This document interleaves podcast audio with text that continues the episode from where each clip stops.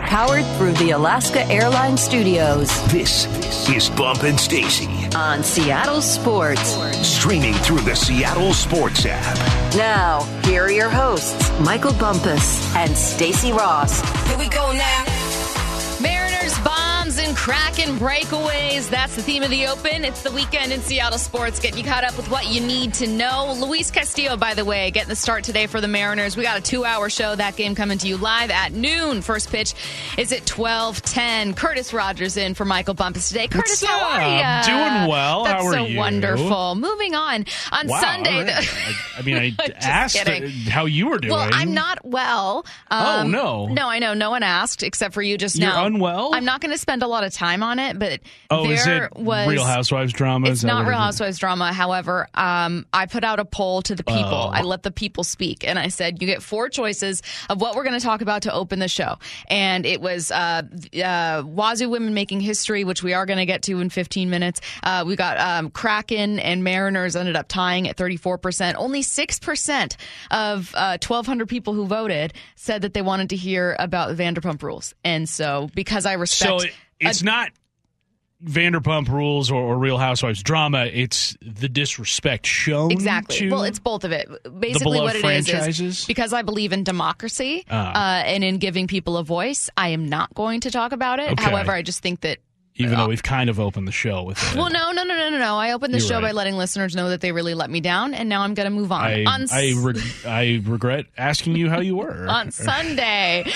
the Mariners got a 6 1 win over the Brewers in Cactus League play. That included three home runs, one from Jarred Kelenic, his fourth of the spring. Here's the next pitch to Kelenic swung on high drive, center field. Just gonna watch that baby get out of here over the batter's eye. J.K. Jarred Kelenic with a home run.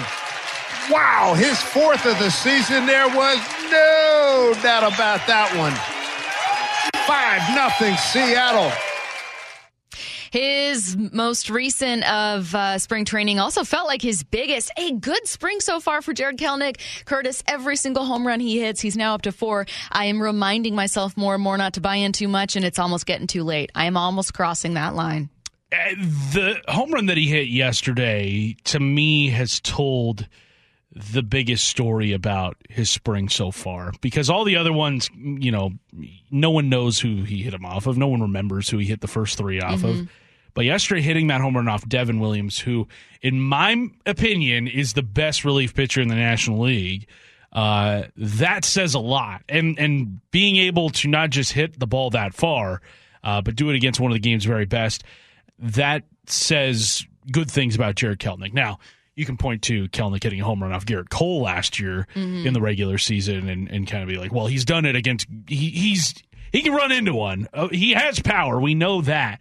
Um, but just kind of seeing the totality of his swings, uh, his swing path, everything about his spring so far has been encouraging. There have been no steps backwards yet, and and that's the I think that's a measuring stick that you want to have in spring is not seeing a guy regress or fall into old habits. And we know how tricky that can be for Kelenic, who, if he has an off day here or there, uh, you can see it kind of, you know, just pile on top.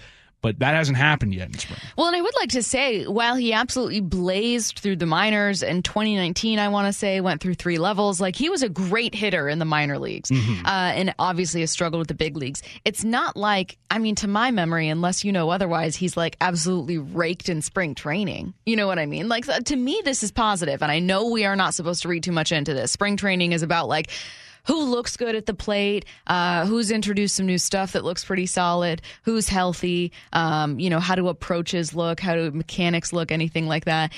And if you're just looking at stats or, uh, you know, maybe just hearing highlights, all you can take away is like numbers. And all you can take away is Jarred Kelenic has four home runs and that last one was over the batter's eye. But to me, that's worth taking away. That's, It- yeah. that is important. I mean, look at last year. Look at last spring. Jarred Kelenic struggled in the spring. There were, I think, the final game of spring training, he hit two home runs, and everybody's kind of like, okay, maybe Kelenic has has finally rid himself of you know what has kept him from you know performing well at the major league level. Obviously, that didn't happen last year. Um, but also similarly, Julio Rodriguez had an incredible spring a year Mm-hmm. ago and forced his way onto the roster. And as we know, the that that was the beginning of one of the greatest seasons in Mariners baseball history. Um, I think you can take the good that Jarred Kelenic is giving you, uh, and, and think that there is something more to this. There is something beyond what we're seeing uh, with his spring performance so far, and uh, hopefully that translates into the regular season. Uh, based off of how the roster's looking, he is going to be your left fielder more often than not. Obviously, they brought in AJ Pollock to bat against left-handed pitching, um, but right now I think it's Jarred Kelenic's job uh, to lose, and he's not relinquishing it, which is a good thing. He's going out there, he's attacking, he is you know, grabbing this thing and, and not letting go. Well, and I want to stress this part of it from the 253. It means nada, Curtis. That means nothing. Oh. But um, it means something only because Jarred Kelenic means something. And it's. Um, I don't mean for the entire spring training conversation to focus on a player who hasn't been able to um, really meet potential or contribute uh, a lot at a major league level yet when there are so many other really exciting names for us to talk about in spring training. A couple of those names are heading to the WBC right now, so they're just not going to be around for us to talk about. But also, and I know we're going to get to it a little bit more, also, it matters because of what this team could be if maybe just one other person takes off. And a pretty promising candidate is Jarred Kelenic. An encouraging candidate is Jarred Kelenic. It is. If Jarred Kelenic, I'm not even going to say if Jarred Kelenic becomes what we had thought he could become when he first came up in the 2021 season, but if Jarred Kelenic can give you simply league average production this season, you're looking at a Mariners team that won 90 games largely without him a year ago. Mm-hmm.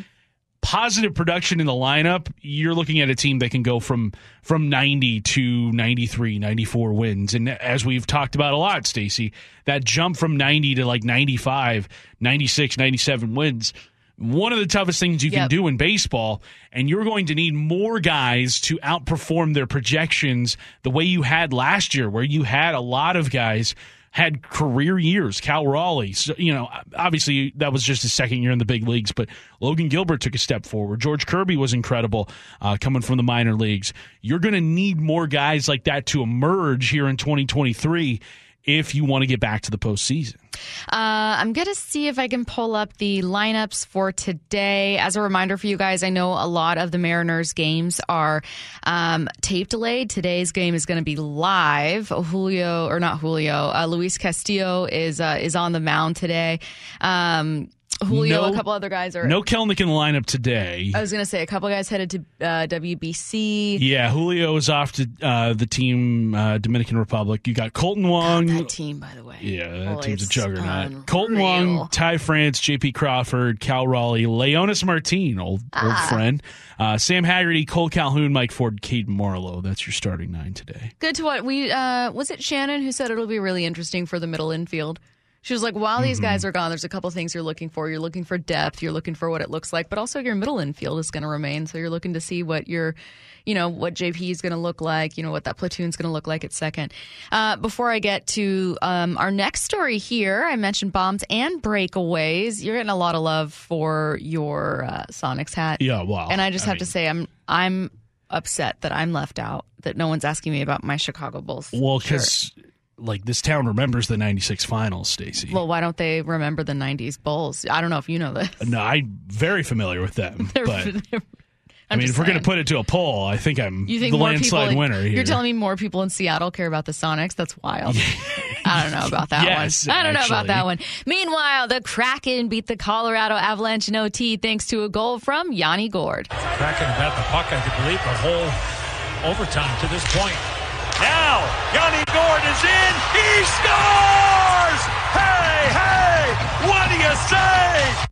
All right, the Kraken are winners of four straight, sweeping this road trip. Seattle's in third place in the Pacific Division, two places, but or excuse me, two points uh, behind the LA Kings. So I mean, a Kings loss, a Kraken win, you make up those two points. I don't believe the Knights are too far ahead of anyone else either. It's a very close division race right now. Just keep this Kraken team on the road. Don't play any games that's at Climate. Pledge. Yeah. They are juggernauts away from Seattle. A four game road trip, winning them all, coming home with eight points. We saw earlier this season setting the NHL record for uh, longest road win streak across a, a single road trip. They won seven straight on that road trip earlier this season. Uh, don't bring this team home. Like, keep them away from Seattle. Good things are going to happen. Uh, you can't be more encouraged by how they closed out yesterday's game with the goal by Brandon Tanev near the end of regulation, and then Yanni Gourde picking up the OT winner against Colorado, against the defending Stanley Cup champions, a team that when we had Greg Wyshynski on last week, basically said that everybody's playing for second place when it comes to facing Colorado in the postseason, even though Colorado hasn't exactly ran away with things in the Western Conference. Yeah, At- I was gonna say- at full strength people still in first. believe, yeah, people still believe that Colorado is the best team in the West. You're 2 0 and 1 against Colorado this season. So that that bodes well for the Kraken as they, you know, make this late push and hopefully clinch their first ever playoff. For that matter, against Eastern Conference leaders, like you've played the best teams The in Bruins, NHL yeah. pretty well. I mean, you've split with them, but still played them really, really closely. I mean, that was a great last game. Seattle didn't come away with the win, but still fantastic. For Um, sure. Uh, while we're on the Kraken, I think the one thing uh, that they, um, you know, had a chance to do, which was respond well after not making a move at the trade deadline, is exactly what they did. I was fully prepared to come in here and, you know, there was a world where we were going to have a conversation about like, hey, this is still a playoff team. They've looked great. Like, you know, they've they've had a great fight. They've improved so much, but God, they've still got some holes. And they do, but if there ever was a time to respond with not making a move, it was by saying, "Hey, this is a good team." And for Ron Francis, "Hey, I like our team." Well, that team just won four straight. They did win four straight, won four straight on the road. And Andre Burakovsky has resumed skating. I think that was the last we saw uh, from when they were practicing prior to this road trip. So there's a chance you get him back within the next couple weeks. Uh, then you're playing at full strength with, at the time, was your leading scorer when he went down with the injury. Uh, that can only bode well for them going forward. Uh, man, it feels like Yanni Gourde has just really kind of taken it upon himself in the absence of Andre Burakovsky and been like, yeah, I'm going to be the one scoring a lot of big goals here. I'm going to be the one, uh, you know, just getting into, you know, mixing it up with the opponents. He is one of the fan favorites. I think Brandon Tanev is probably the most, you know, fan favorite just in terms of personality, in terms of just how much he grinds out there on the ice. But Yanni Gourde has uh, been very impressive over the last couple weeks, picking up the OT winner last night. All right, they just had four on the road, swept that one. Now they got four at home. That begins with the Ducks tomorrow. They're also taking on the Senators, the Stars. It wraps up with a game Monday, March 13th against the Stars again. You got a game Saturday, a game you- Monday. and have then you, hit the seen their schedule coming up against uh, Dallas? They have a five game stretch. They played Dallas three times in that five games, including two games Oh, yeah, in back to back days here in Seattle. Uh, yeah, they have, well, back to back days. yeah. Get intimately familiar with the Dallas Stars coming up, Okay. Well, I saw, um, so they have, um, or like back to back home games at least. Yes, back to back home games. So they have Saturday and then the following Monday. Saturday, Yeah. March 11th, Monday, March 13th, and then the uh, the 21st, which is the fifth game of yeah. that stretch. So three of their next five games against the Dallas Stars. Often Uh, been a, huge fan of of uh, beating the Dallas Stars, is what I've always said. Yeah. Yeah, can't wait to do that. Um, also, uh, John Buccigross, friend of the show, great NHL mind and voice, is uh, going to be in Seattle for that one. That game's going to be on ESPN Plus as a heads up to people. Uh, he's uh, flying in for that. Nice. I like I wish that. we could try to get him on the show. He's probably Get so busy studio doing. or yeah. something. Oh God, can you imagine? Maybe if we tempt him with some chicken parm. if you know where good chicken parm is around like East Lake here in Seattle, hit Hey, us up or let me send know. one on over so yeah. we can stop. tempt him. You in. need to stop I asking love. for food. I you, no, I'm not asking for You it. I am the most challenging. shameless. No, you I'm do this challenging every our time. listeners. You do this every time we talk about food. You'll go, yeah. I mean, if you can think of, I mean, if you're a friend of Pop Tarts or a Yeah, fan, yeah, go ahead send and it send those into the studio. What's your favorite flavor? Stop, stop it. God, I love our listeners 'cause they come through. Stop it. Stop. I'm like the Michael Jordan meme. Stop. Let's get to headline rewrites. Extra, extra, read all about it. Headline rewrites. We must make headlines. The real story behind the headlines in today's news with Bump and Stacy. Headline number one: The first quarterback domino of the offseason has fallen. Derek Carr signing with the New Orleans Saints. What's the real headline? Yeah, unfortunately for Derek, there's only one quarterback we're all watching right now. He's not in New Orleans. No, no, no. That is the real headline. And the quarterback, of course, that I'm talking about is Aaron Rodgers. We're going to get to this in four down territory, but it's looking increasingly likely that Rodgers could be on the move. He's under contract with Green Bay. This would have to be via trade. And Curtis, something tells me that the Jets jockeying for Derek Carr was really just to try to put pressure on the Aaron Rodgers situation. And uh, if I'm Aaron Rodgers, I was thinking like, you're not going to get Derek over me. Are you kidding? I'll take I'll take all the time I need. You know what this means, though? Derek Carr can't be a Hall of Famer.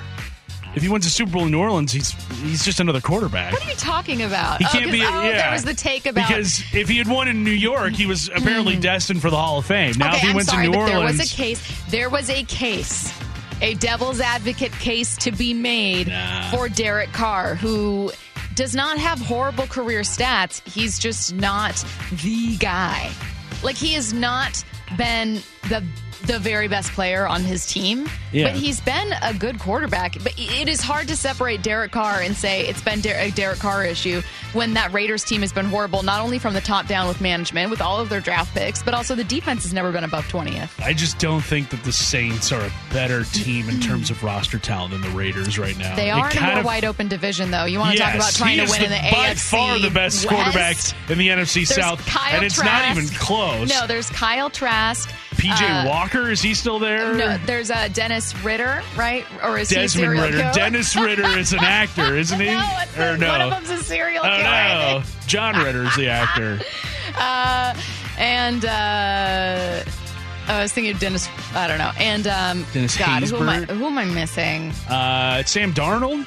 He's still in Carolina, right? I don't even know anymore. No, is he a free agent? All right, he's a free agent for It's sure. bad. Sam Darnold's a free agent. Jacob I, Eason, I saw, was in the NFC South. I don't even know what's happening with the NFC South. Let me tell you what. Either way, Carolina's adding a quarterback. Let's see who it's going to be. What's the next headline?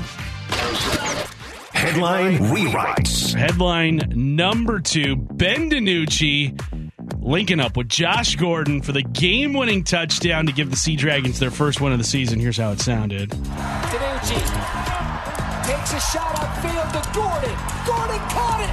Gordon's backstepping. Gordon's going to score.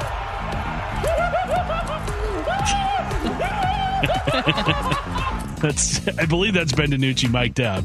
Uh, what is the real headline? It's a touchdown. Hey, Nah, Ben DiNucci. Ben DiNucci. Yeah. I never miss an opportunity to stress the uh, Italianness of of Ben DiNucci name, and not only that, but the Italianness of that touchdown. It's a touchdown. Uh, it's it was really cool. A good day for Josh Gordon overall. Uh, it's always tempting to see his talent, even at you know in the XFL where there is a lot of not NFL level talent, just guys kind of trying to get a second shot.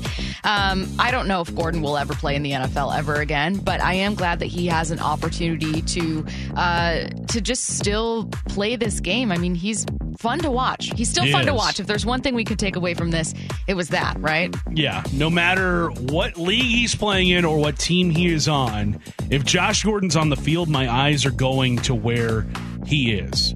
And glad to see it pay off in a big way, giving the Sea Dragons their first win since 2020. Uh, a dramatic win, by the way. That touchdown came with about a minute left to play, getting the win over the Vegas Vipers. Shout out to Ben DiNucci and Ben Josh DiNucci. Gordon. Headline rewrites. What do you think those two rank in terms of quarterback wide receiver tandems in this city's history? You got Russ and Doug, Russ and Tyler. I mean, You got Jim Zorn and, and Steve Largent. Would Matt be outside Hasselbeck, of the Daryl top 10? Of course, you got. We're going collegiate because got, then you got to uh, throw in some guys. I mean, Jake Locker, Jermaine Kearse was solid during during my time. And That, what are you talking about? Jake Locker, in my mind, overrated Well- as a college quarterback. Sure, because he wasn't an accurate quarterback, but he Yeah. was a great athlete and still like Seneca Wallace and Michael Bumpus. That's a good Yeah, quarterback one wide of the receiver best, combo. one of the best, I don't know Matt Hasselbeck threw Bump his only touchdown in the NFL. So Hasselbeck and Bump. I think Hasselbeck and that's, Bump. I would say one that's of the maybe legendary three. ones. Yeah. Yeah.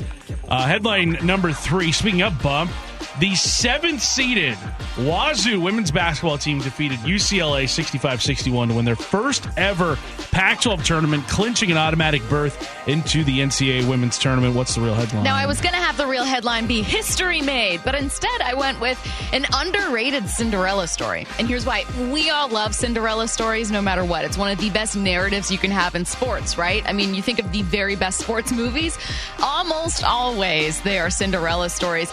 And this was one that kind of it didn't go under the radar. Uh, it just wasn't appreciated in a sense that I think women's sports are often not appreciated as much. But I cannot stress the importance of their win. They became the first Wazoo program to win any Pac 12 championship since 2002, obviously, Wazoo Cougs football.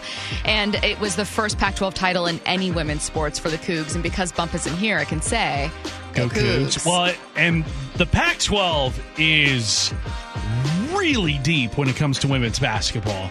You've got a lot of great programs in that conference. Mm-hmm. And to see Wazoo. Arizona just uh, a couple years ago, they were in the yeah. national title game. Stanford won that year in the national title game. UCLA obviously beating or being the team that Wazoo beat.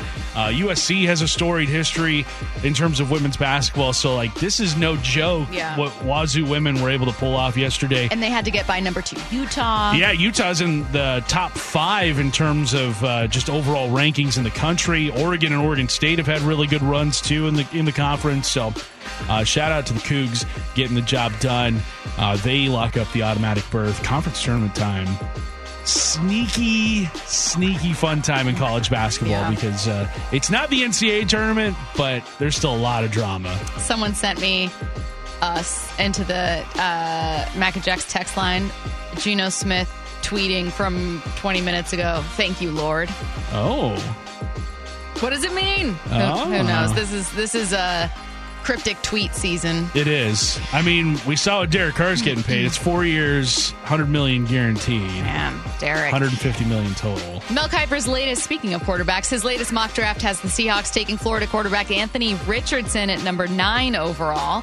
After his record-setting combine performance, Anthony, not Mel Kiper, that might be the case. Coming up next, someone who knows Richardson well tells us everything we need to know about the Florida star. Bump and Stacy. Powered through the Alaska Airlines Studios. On Seattle Sports. Here are your hosts, Michael Bumpus and Stacy Rost. All right, joining us now on the Emerald Queen Casino Sportsbook Hotline, it's Graham Hall of 24 7 Sports and Swamp 24 7. The biggest star of the combine was quarterback Anthony Richardson. And I know here in Seattle, we're all focused on defensive players, but let me tell you what, Mel Kiper Jr.'s latest mock has Seattle trading back to nine, taking this guy ninth overall. So let's learn a bit more about him. Uh, Graham, I'm so happy, you know, that you joined us. I, I mentioned that Anthony Richardson set all these position records uh, for broad jump, vertical jump. Did any of that surprise you? No, not at all. I've actually been very lucky enough to cover Anthony Richardson since he was 14 years old. Prior to joining 24 7 Sports, I worked at the Gainesville Sun covering local prep sports, and Anthony was a absolute, you know, dazzling star from the age of 14. He was dunking at the age of 12, played basketball, and he was the quarterback of his team on an offense that really wasn't great. And often what he had to do was make eight, nine defenders miss in the open field or chuck it 60 yards down the field to an open receiver. I saw that time and time again. I was not surprised from seeing the backflips on concrete, from seeing him hurdle defenders, that he showed up at the combine with his stock as high as it is as a potential top 10, if not the number one overall pick in the draft, that he showed up to show people how impressive he is, that 40.5 inch vertical leap, how good he was in the broad jump, the absolute just his agility is his best asset. I think that when it came to throwing, I was actually a little bit surprised by that because I do think from a mechanical standpoint that he does leave a little bit to be desired, but it is important to show teams exactly where you are right now, where you need to improve so that they can be making a very conscious decision and understand the product that they're getting. He knows he's not a perfect quarterback, but he just showed that he's willing to go out there and put in the work and show teams that he's competitive and willing to do it. I think that that served him just as well as those metrics did and all the drills did. Graham, prior to the combine, we saw a lot of draft experts say that Richardson is a project quarterback, maybe somebody that you draft and stash for a year before he becomes your starter. after what we saw in Indy over the weekend. Uh, do you think that still fits him, or is he going to be somebody that starts from day one in the NFL? That's a tough question. I do think that the project label is quite interesting. I can, of course, understand why he's going to come out and say, "Hey, I'm not a project. I'm a, a guy who deserves to be taken in the first round. You can put me in games, and I can make plays for you."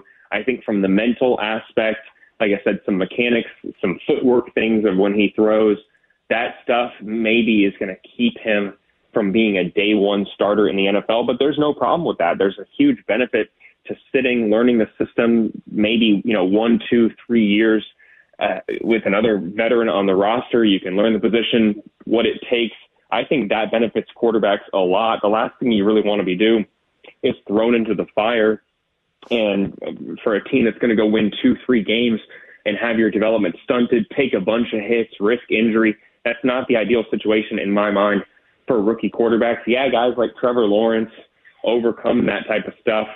Daniel Jones looks really, really good, but you could also end up like Geno Smith and, and really be written off early in your career, be on a bad team, and seven, eight years down the line, get a second chance. Some do, but often you don't get that second chance. So I can understand why people would view him as a project, but I can also see why he would want to start right away. He's a competitive guy. Where he winds up, I think, will be obviously the biggest determinant of his timeline of development. If he goes to a team with a proven quarterback where he can learn the position and keep developing, that I think would really, really benefit him. I mentioned covering him in high school. He did not play for a team that, like I said, was super competitive, which didn't give him a chance to run a an, any type of offense that's going to translate to the NFL. He's still, still very, very early in terms of his development as a quarterback. But as we saw in Indianapolis, a ton of promise, a ton of potential. This is a quarterback driven league. Teams take chances on quarterbacks all the time. And this year, especially, there's double digit teams that I think are going to take a quarterback early in this draft. And that could lead to Richardson, the combination of those being one of those top guys taken. How high do you think he could potentially go? I think he goes in the top 10. I think you look at teams at number nine there, like the Carolina Panthers, who interviewed him earlier in the week, along with a couple other quarterbacks. I think a team like that, that has not had a proven quarterback, has a few young guys on their roster, Sam Darnold, Matt Corral, they took a quarterback last year. They need a quarterback to get back to where they were. Obviously, the Cam Newton comparisons have been there. That's a desirable thing, I think, for the Panthers. I don't think he slips past the Panthers at number nine. Someone will take a chance on him. If he's still there at number nine is the better question in my mind. I think he will go before that. Just too much potential and there are some teams, I think, that are comfortable with the veteran quarterback market. I think it's abundant where they're comfortable having another guy that will help ease that transition or at least be there to start day one if Richardson is not ready. Now, let's talk about some of the, I don't want to say red flags, right? Everyone's going to have question marks, but uh, he hasn't been mocked first overall. That's because you've got some uh, two elite defensive linemen, and obviously Bryce Young's been getting a lot of that attention. So, um, what's keeping him from being more of a sure thing for prospects, uh, or excuse me, for scouts, and, and kind of keeping some question marks around him? I think obviously what he put on film last year is maybe top of that list in a sense. You, you've seen the interceptions. Yeah, he didn't have double digit interceptions, but he did make some bad throws. He keyed in on receivers too often. He sailed some receivers at other times. A lot of his throws were really, really impressive, NFL caliber throws. And the biggest thing I think that NFL teams desire from a quarterback is that arm strength, along with obviously the mental attributes, but that can be learned. The footwork can be corrected. Some of those decisions are leading teams to question whether he will ever become that top notch caliber quarterback. He wasn't completing 70% of his passes at the college level, which we have seen quarterbacks do. He maybe has some questions about accuracy right now, and you can't afford that in the NFL. If guys are going to make mistakes, if they're not going to overcome it, that can absolutely be detrimental to your your team. And I think that's the biggest question mark with Richardson. We have seen guys though be on seven win, six win teams and become great NFL quarterbacks. Justin Herbert comes to mind. There's a ton of them out there. You can see them overcome that. So I wouldn't really use his record against him necessarily. There was a ton of problems at Florida over the last two years. There were some questions I think about Dan Mullen not playing him, whether that was Maybe he saw something in his progression. And maybe the biggest reason that I haven't seen documented too much, I do think, and I, I love the guy, so I'm not trying to slander him in any way, but I think as a leader, he still has room to grow. And I think he would tell you that. He's his own biggest critic. And I think that he has to do better as a leadership. He's a little bit more soft spoken than I think many people realize, a little bit kind of a quiet guy. He's not the guy to reach out too much to organize meetings with wide receivers. He's going to need to change all that. He's going to need to live in the building. He's going to need to take his development seriously. If he does all that, I think he can be an absolute great NFL quarterback. He has questions in front of him, but knowing how hard he works, knowing how motivated he is, I think he's going to overcome it. Is he perfect right now? No, but far few people are. And I think that teams realize that and they're willing to take a chance on someone who's motivated to get there. Graham, you kind of answered my next question. I was going to ask you how how do teammates respond to him? How how do you view him as a leader? Because you've been able to watch his entire high school career uh, go into the college level at, Florida. How do teammates respond to him uh, in the locker room and on the practice field and, and, and on on the field on Saturdays? I think the biggest thing that he does, maybe as an intangible thing, is just giving you this innate confidence that you're going to be in the game. You're going to have a chance, even when you're down 17. You're this guy who can hurdle defenders, make 60 yard throws downfield, can run a hurry up offense, can get you down the field quickly, like I said. That gives you a lot of confidence from offense to defense across the board. He's not so much a vocal rallying type guy, but his presence, when you see his athleticism, when you see what he's capable of doing, that in itself is his strongest leadership quality right now in my mind. The motivation that he provides. The other areas, organizing for practice, bonding with his receivers, that's the way that I need to see, in my mind, Anthony Richardson take a few more steps forward. He hasn't been a starting quarterback for too long, just one year, had a few appearances in his second year of football uh, in 2021. So, really, not a huge amount of opportunities to lead a team, he's going to need more opportunities moving forward, and he's going to have to take advantage of those to become a better leader and gain more respect within a locker room. Because in the NFL, it's not enough to have athleticism to be strong. Every guy has that. You have to absolutely not just walk the walk, you have to talk the talk in the NFL, and that's where Richardson needs to take the next step. All right. Well, Curtis and I are going to be making the case for a QB at five for the Seahawks, but Graham, you have done plenty and given us plenty of insight to go off of. So we're going to let you go. You're very busy, and then we're going to take everything we learned from this and uh, and cover it with everyone next. Don't go anywhere. Thank you, Graham. My pleasure. Thanks for having me. All right, like I mentioned, coming up next, I know that the Seahawks need a lot of defensive help, but we're going to be doing a devil's advocate argument here, making the case for a QB at five. Bumpin' Stacy. Powered through the Alaska Airlines Studios. On Seattle Sports. Here are your hosts, Michael Bumpus and Stacy Rost. Curtis, a devil's advocate argument is where you say something that supports an opinion that is unpopular or maybe even a little controversial. And I think in this case, the Seahawks doing anything except for taking a defensive lineman, specifically a defensive tackle at number five, is a devil's advocate argument. All year long, we've known the defense has been an issue, right? I mean, Yes. I remember putting out a poll being like, should the Seahawks still take a quarterback at five? And it was like 98% of people said defensive lineman. And not only that, but I had a million comments of people being like, what are you talking about? Geno's the answer. Ah! yeah, and then a, and then a couple weeks later, they were like, "Gino is too rich for my blood." Ah! but it's I. But they're right. Defensive line has been such a clear issue for this team. Whenever I hear a devil's advocate argument, it makes me think of like when you're in college and your professor's giving a lecture and there's that kid with like the half unbuttoned shirt, long flowing hair. Yeah. He's kind of leaned He back in his back. chair, he raises his hand, and just gives it like the one finger, not not like a full hand Yeah, raise. Yeah, like, yeah. I'm just gonna play devil's advocate here And for a like, second. wow, it's like, oh great, here we go. This lecture's gonna, racist. yeah, this this lecture's go. going at least 15 minutes over. wow. I'm not excited he's for what's gonna about say to something real problematic Yeah. where you're like, this guy's just trying to be like, controversial, and you're like, who let you Uh, in here? I didn't know you needed to be the main character of this, yeah. you know, 200 people lecture hall. That's here. my role, first of all. I if anyone's gonna have main character syndrome, it's gonna be me. Uh, but making the case for a quarterback at number five. Uh, boy, just seeing all the workouts from Indianapolis over the weekend, it's hard to pass on any of the four that we see at the very top Bryce Young, CJ Stroud, Will Levis, and then Anthony Richardson, who stole the show and who we talked to uh, at length about with Graham Hall just, you know, what, 15 minutes ago. Yeah. Uh, I got to be honest, Stacy.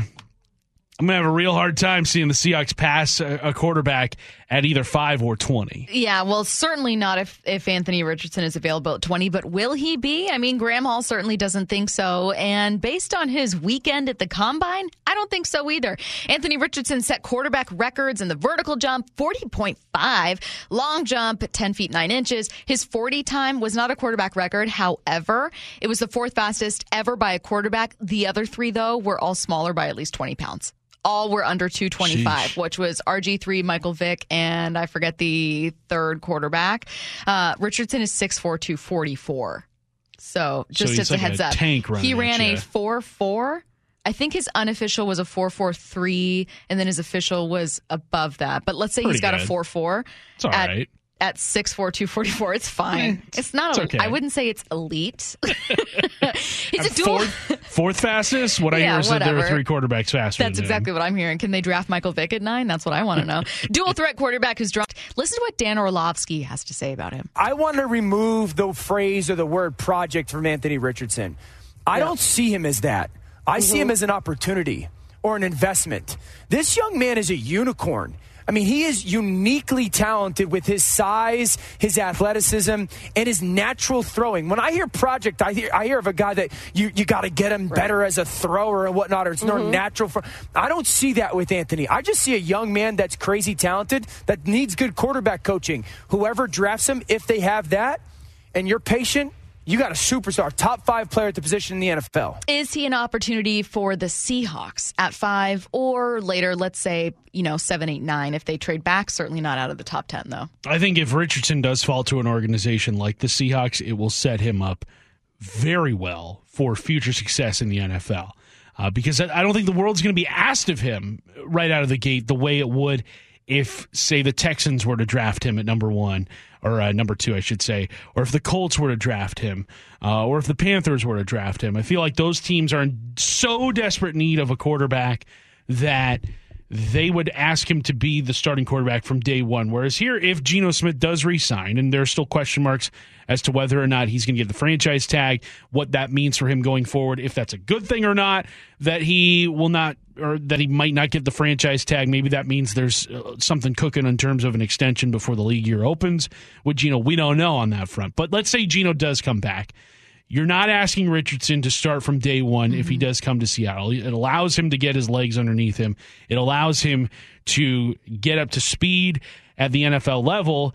And look, there were question marks, like you said, about Patrick Mahomes coming out of Texas Tech. What did he do his rookie season in the NFL? He sat behind Alex Smith. He learned from Andy Reid. He got his legs underneath him and became a generational quarterback. Became who that same Dan Orlovsky said was like the second best quarterback of all time already through what five or six seasons. So uh, there is precedent in terms of, of Patrick Mahomes. Now, I'm not saying that Anthony Richardson is going to be that, and it would be incredible if he did become that. Um, but Seattle is a situation where if they do decide to go quarterback in the first round, whether it be at five or maybe they trade down to seven, trade down to nine, wherever that may be, I think that that quarterback is going to be set up to succeed much more so than any other organization mm-hmm. that they go to. Because it's not just the coaching staff here, it's the weapons that they're throwing to. DK Metcalf and Tyler Lockett only make quarterbacks better. Uh, you've got a, a thousand yard rusher in your backfield in Kenneth Walker. You've got some good tight ends here. You've got a, a young offensive line, and, and maybe they address the offensive line too early on in the draft. We know center is a position of need, but you've got your tackles set. So the offense right now is is not a question mark and can be uh, you know an avenue for success for any young quarterback coming in here. Yeah. Curtis, you know you and I are best friends forever. I I'm sure. Unfortunately, um, we during these two shows only get two hours per show. Oh, Yeah, that's because we've had live Mariners baseball on both days. And on both days, we've gotten you guys ready for these games Mm. with some pretty, pretty fun previews. I believe we had Shannon on Friday. Anyways, look, the more important Uh, No, we had Jonathan Mayo on Jonathan on Friday. Mayo on Friday, we had Shannon on, on Thursday. Shannon on Thursday, and we're continuing to get you ready. Unfortunately, it's cutting our time together short, but more importantly, it's taking you to Mariners baseball. So that is an hour from now. You've got live play-by-play for the Mariners. Seattle taking on the Cubs. Luis Castillo gets the start. You'll see one of their top prospects, and Bryce Miller, Miller follow him. But we're going to get you ready for this one again. Talking about the latest from spring training. Daniel Kramer of MLB.com. This time, don't go anywhere.